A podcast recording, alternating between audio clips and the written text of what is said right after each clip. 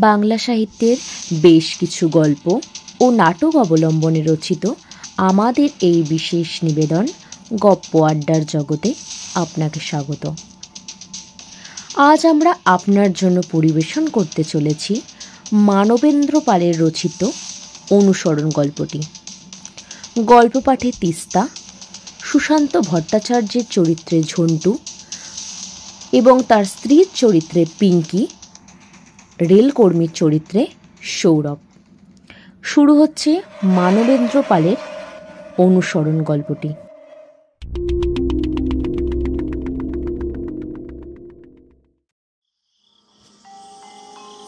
শিয়ালদা থেকে নৈহাটি রানাঘাটের দিকে যেতে কয়েকটা স্টেশনের পর সোদপুর।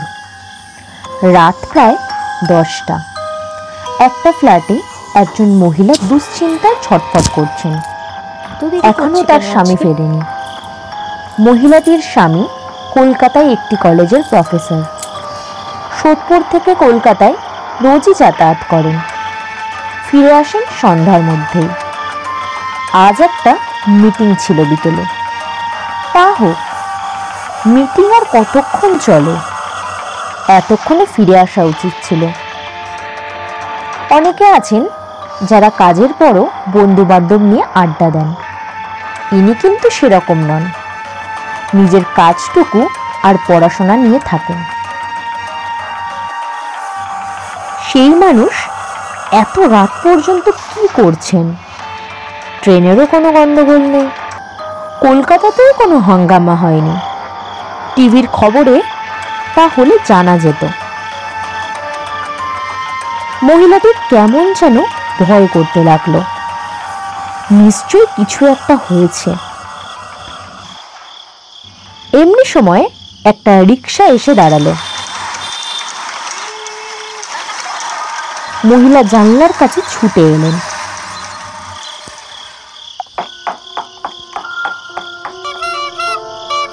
উনি কি তবে রিস্কা করে ফেলবেন? কিন্তু তা তো কথা নয়। স্টেশন থেকে বাড়ি হেঁটে আসতে বড় জোর দশ মিনিট? মহিলাটি এক বুক উৎকণ্ঠা নিয়ে রাস্তার দিকে তাকিয়ে রইলেন। কলকাতায় মিটিং সেরে অধ্যাপক সুশান্ত ভট্টাচার্য সোদপুর ফেরার জন্যে যখন শিয়ালদা স্টেশনে এলেন, তখন সন্ধ্যে সাতটা বেজে পনেরো মিনিট। ভাগ্য ভালো, সঙ্গে সঙ্গে নৈহাটি লোকালটা পেয়ে গেলেন। বেজায় ভিড়। তবে এ ভিড় তার গা সওয়া। রোজই তাকে শিয়ালদা সোদপুর করতে হয়। কিছু একটা ভাবতে ভাবতে চলেছিলেন। সম্ভবত মিটিংয়ের কথাই ভাবছিলেন।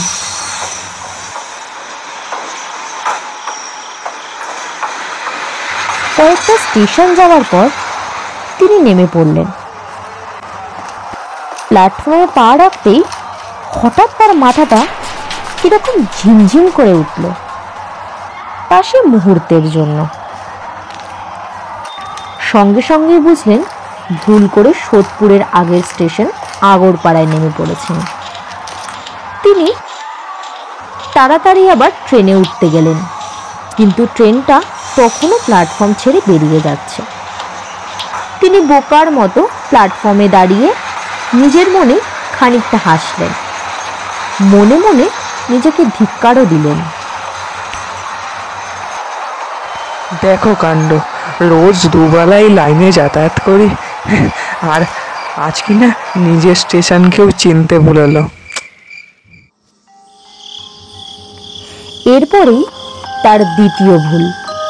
তিনি যদি একটু অপেক্ষা করে পরের ট্রেনে সোদপুর যেতেন তাহলে হয়তো সেই সাংঘাতিক ঘটনাটা ঘটত না। তিনি ঠিক করলেন, পরের ট্রেনের জন্য হাঁ করে না বসে থেকে লাইন ধরে হাঁটবেন। সোদপুর তো পরের স্টেশন। কতটুকুই বা পথ? তার মতো বুদ্ধিমান লোকের এ কথাটা একবারও মনে হলো না যে অন্ধকারে লাইন ধরে হাঁটাটা কতখানি বিপজ্জনক। সুশান্তবাবু হাঁটতে শুরু করলেন। ঘড়িতে তখন আটটা বাজে। তিনি লাইনের পাশ দিয়ে হাঁটছেন অন্য মনস্কভাবে এলোমেলো কত রকমের চিন্তা। তিনি যেখান দিয়ে হাঁটছেন, তার ডান দিকে মাঠ, বাদিকে ঝোপ। ঝোপের পাশে লাইন। এক সময় তিনি থমকে দাঁড়িয়ে পড়লেন। সামনে আর রাস্তা বলে কিছুই নেই।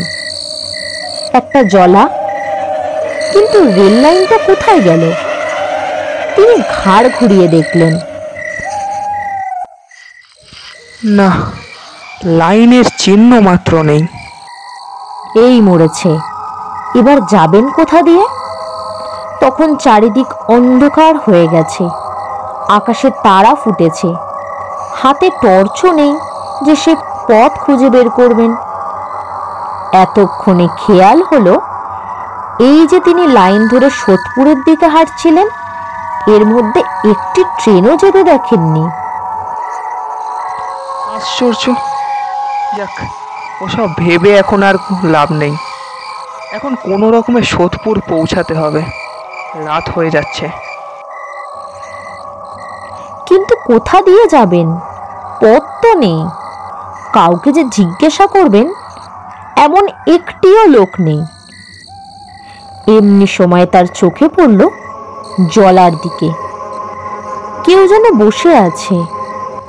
গায়ে একটা সাদা চাদর জড়ানো। তিনি সাগ্রহে এগিয়ে গেলেন। হ্যাঁ সত্যি একজন জলার ধারে মাথা নিচু করে বসে আছে। তার বসার ভঙ্গি দেখে মনে হলো লোকটার খুব দুঃখ। আর সে মাথা নিচু করে কিছু ভাবছে। সুশান্তবাবুর পায়ের শব্দ পেয়ে লোকটা তাড়াতাড়ি উঠে চলে যাচ্ছিল। সুশান্তবাবু চেঁচিয়ে ডাকলেন এই যে ও ভাই। মানুষটা দাঁড়িয়ে পড়ল। সোদপুর যাব কোন দিকে? মানুষটা কোনো কথা বলল না শুধু ইশারায় তাকে অনুসরণ করতে বলল। যাক তবু একজন সঙ্গী পাওয়া গেল। সুশান্তবাবু লোকটার পিছু পিছু হাঁটতে লাগলেন। অন্ধকার রাত, মাথার ওপর শুধু মিটিমিটি তারা। দুধারে ঢোল কলমে আর বনতুলসীর ঝোপ। ঝিঝি ডাকছে। দশ হাত দূরে চাদর জড়ানো লম্বা মানুষটা এগিয়েই চলেছে। মুখে কোনো কথা নেই। সুশান্তবাবু ভাবেন লোকটা কথা বলে না কেন? সংকোচ। পাশাপাশি গেলে তো তবু দু চারটে কথা বলতে বলতে যাওয়া যায়। ও ভাই একটু আসতে চলো না। দুটো কথা বলি। এটা কোন জায়গা? আপনারা ভাবছেন যে আজ হঠাৎ গল্পের মাঝে এসব কি? একটি বিশেষ সূচনা রয়েছে। তবে আমরা ছোটদের বলতে আসিনি যে তারা গল্প শুনবে না। ঠিক তাই। আজকের গল্পে যেসব প্রাচীন ইতিহাস বা কুসংস্কারের উল্লেখ আছে তা সম্পূর্ণ কাকতালীয়। বাস্তব জীবনে এর কোনো মিল নেই। তাই মনের আনন্দে গল্প শুনুন আর শেয়ার করুন দেশে বিদেশের বন্ধুদের সাথে। আশা করি আমাদের গল্প আপনাদের পছন্দ হবে। তাহলে কি করতে হবে? সাবস্ক্রাইব করে অল নোটিফিকেশনটি অন করে দিতে হবে যাতে আমাদের আপলোড করা গল্পগুলি আপনার কাছে পৌঁছে যায় সবার আগে। ধন্যবাদ। এবার থেকে আপনি আমাদের গল্প শুনতে পাবেন?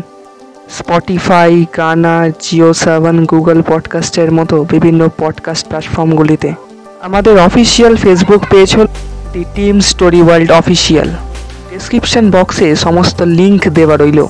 অবশ্যই ফেসবুক পেজ এবং স্পটিফাইতে আমাদের ফলো করুন লাইক করুন এবং শেয়ার করুন। আপনার সমর্থন একান্তই আমাদের কাম্য। ধন্যবাদ। লোকটা শুধু ঘাড় বেঁকিয়ে সুশান্তবাবুকে দেখল। কোনো তো উত্তর দিলই না বরঞ্চ আরও জোরে জোরে হাঁটতে লাগল। লোকটা তো খুব রসিক আছে। ও কি আমায় ভয় দেখাতে চায়? মনে মনে বললেন সুশান্তবাবু। তারপর তিনিও জোরে জোরে হাঁটতে লাগলেন, লোকটাকে ধরবার জন্য। ওকে তো ধরতেই হবে, নইলে এই অন্ধকারে কিছুতেই পথ খুঁজে পাবেন না। এক সময় মনে হলো, লোকটা নেই। যা, গেল কোথায় লোকটা? ওই তো। ওই তো চাদর গায়ে দিয়ে এগিয়ে চলেছে লোকটা। লোকটা হনহন করে চলেছে? ওই যে অন্ধকারে ওর গায়ের সাদা চাদরটা দেখা যাচ্ছে। আর কিছু নয় শুধু চাদর জড়ানো লম্বা একটা মূর্তি দ্রুত থেকে দ্রুততর গতিতে এগিয়ে চলেছে। ভাই একটু আস্তে হাঁটো আমি পিছিয়ে পড়ছি। লোকটা তবুও ফিরে তাকালো না। মনে হলো লোকটা যেন সুশান্ত বাবুকে এড়িয়ে যেতে চাইছে পালিয়ে যেতে চাইছে। লোকটা কি তবে চোর ডাকাত? কে জানে বাবা। তারপর তারপর এক সময় লোকটাকে আর পাওয়াই গেল না যেন হাওয়ায় মিলিয়ে গেল। যা গেল কোথায় লোকটা? সুশান্তবাবু দাঁড়িয়ে পড়লেন। একবার নিজেকেই যেন ঠাট্টা করে বললেন। এই সুশান্ত বাবু ভূত দেখছেন না তো? পরক্ষণেই নিজের মনে হাসলেন। সন্ধ্যা রাতে বেলগড়িয়া আগরপোড়া সোদপুর অঞ্চলে ভূত? কিন্তু এ কোথায় এলেন তিনি? ডান দিকে ছোট ছোট জলা আর মাঠ বাদিকে আমবাগান আর বাঁশঝাড়। অন্ধকারে অতি কষ্টে তিনি ঘড়ির দিকে নজর করলেন। রাত নটা? তিনি অবাক হলেন। এতক্ষণ ধরে হেঁটেছেন? শেষ পর্যন্ত এত হেঁটে কোথায় এসে পড়লেন? এতক্ষণে তিনি ভয় পেলেন। চোর, ডাকাত, খুনে, ছিনতাইবাজ বা ভূতটুতের ভয় নয়। তার ভয়, এইভাবেই কি সারা রাত একটা জলা আর মাঠের ধারে দাঁড়িয়ে থাকতে হবে।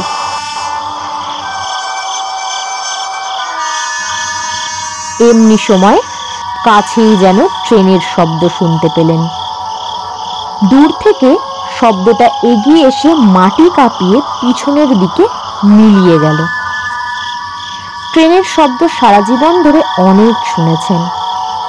কিন্তু কখনো এত ভালো লাগেনি। তিনি ধরে নিলেন নিশ্চয়ই খুব কাছে রেল লাইন আছে। নিশ্চয়ই ওই আম বাগানটার পিছনে। তখনই তিনি পড়িমড়ি করে ছুটলেন। পরনের কাপড় ধুলোয় কাদায় একসা হয়ে গেছে। কাটা গাছের খোঁচায় খানিকটা ছিঁড়েও গেছে। সেই অবস্থাতেই তিনি লাইনের দিকে ছুটতে লাগলেন। লাইনটা পেয়ে গেলে আর ভাবনাই নেই। আপ ডাউন দুটো লাইন চলে গেছে সমান্তরালভাবে। অন্ধকারেও ঝকঝক করছে লাইন তিনি লাইনের ওপর এসে দাঁড়ালেন। দুদিকে তাকালেন, কিন্তু স্টেশনের কোনো চিহ্নই দেখতে পেলেন না। তবু তিনি লাইন ধরে হাঁটতে লাগলেন। অল্প দূর এগোতেই লাইনের ওপর সাদা মতো কি একটা পড়ে আছে দেখলেন। ওটা আবার কি? ভাবতে ভাবতে আরও দুপা এগাতেই তিনি ছিটকে দুপা পিছিয়ে এলেন। সাদা চাদর জড়ানো একটা দেহ লাইনের ওপর মুন্ডুটা পড়ে আছে লাইনের বাইরে। এই ভয়ঙ্কর দৃশ্য দেখা মাত্রই সুশান্তবাবু ভয়ে চিৎকার করে উঠলেন।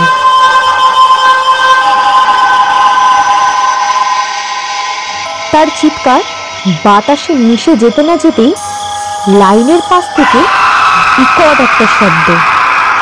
সেটা এত হাসি না হুঙ্কার বোঝাই গেল না। রাতের স্তব্ধতা খান খান করে উত্তর থেকে দক্ষিণের আকাশের দিকে ধেয়ে গেল। সুশান্তবাবু আর দাঁড়াতে পারলেন না। কে আছো?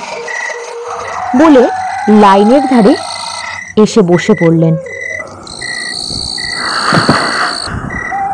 এই সময় কয়েকজন রেলকর্মী লাইন ধরে আসছিল। চিৎকার শুনে তারা ছুটে এলো। তাদের হাতে টর্চ। সুশান্তবাবুকে তারা উদ্ধার করল।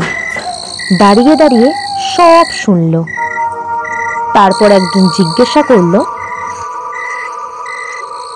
আচ্ছা কোনখানে লোকটা শুয়ে আছে? কাপা কাপা গলায় সুশান্তবাবু বললেন শুয়ে কি? লোকটার লাইনে মাথা দিয়েছিল। দু টুকরো হয়ে গেছে। একদিকে ধর আর একদিকে মাথা। বলেন কি? কোথায়?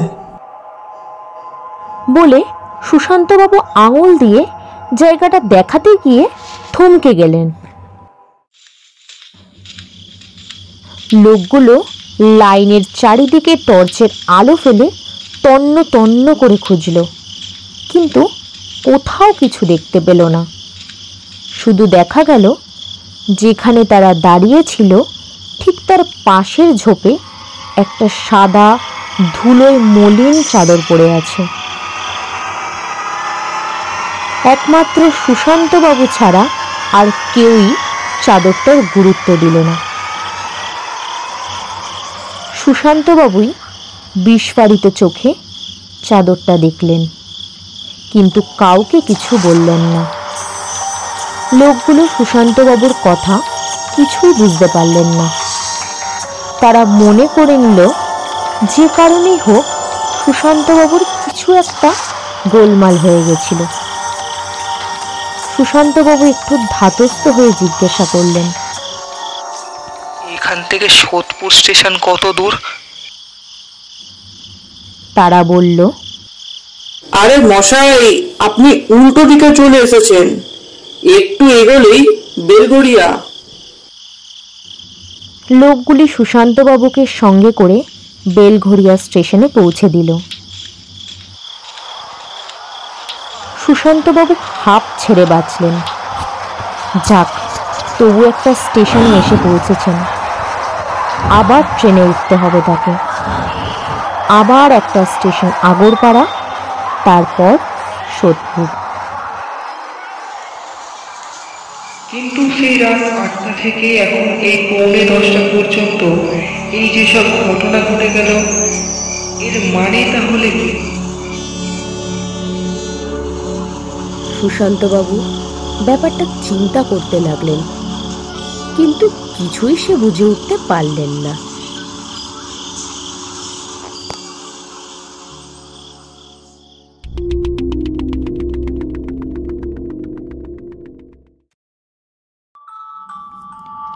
আপনারা শুনছিলেন মানবেন্দ্র পাল রচিত অনুসরণ গল্পটি। পাঠকের চরিত্রে তিস্তা, সুশান্ত ভট্টাচার্যের চরিত্রে ঝন্টু এবং তার স্ত্রীর চরিত্রে পিঙ্কি রেলকর্মীর চরিত্রে সৌরভ। শেষ হলো আজকের গল্প, অনুসরণ। দেখা হচ্ছে পরবর্তী আরেকটি ভৌতিক রোমাঞ্চকর গল্পে। ততক্ষণের জন্য আমাদের চ্যানেলটিকে সাবস্ক্রাইব করুন এবং শেয়ার করুন। ধন্যবাদ।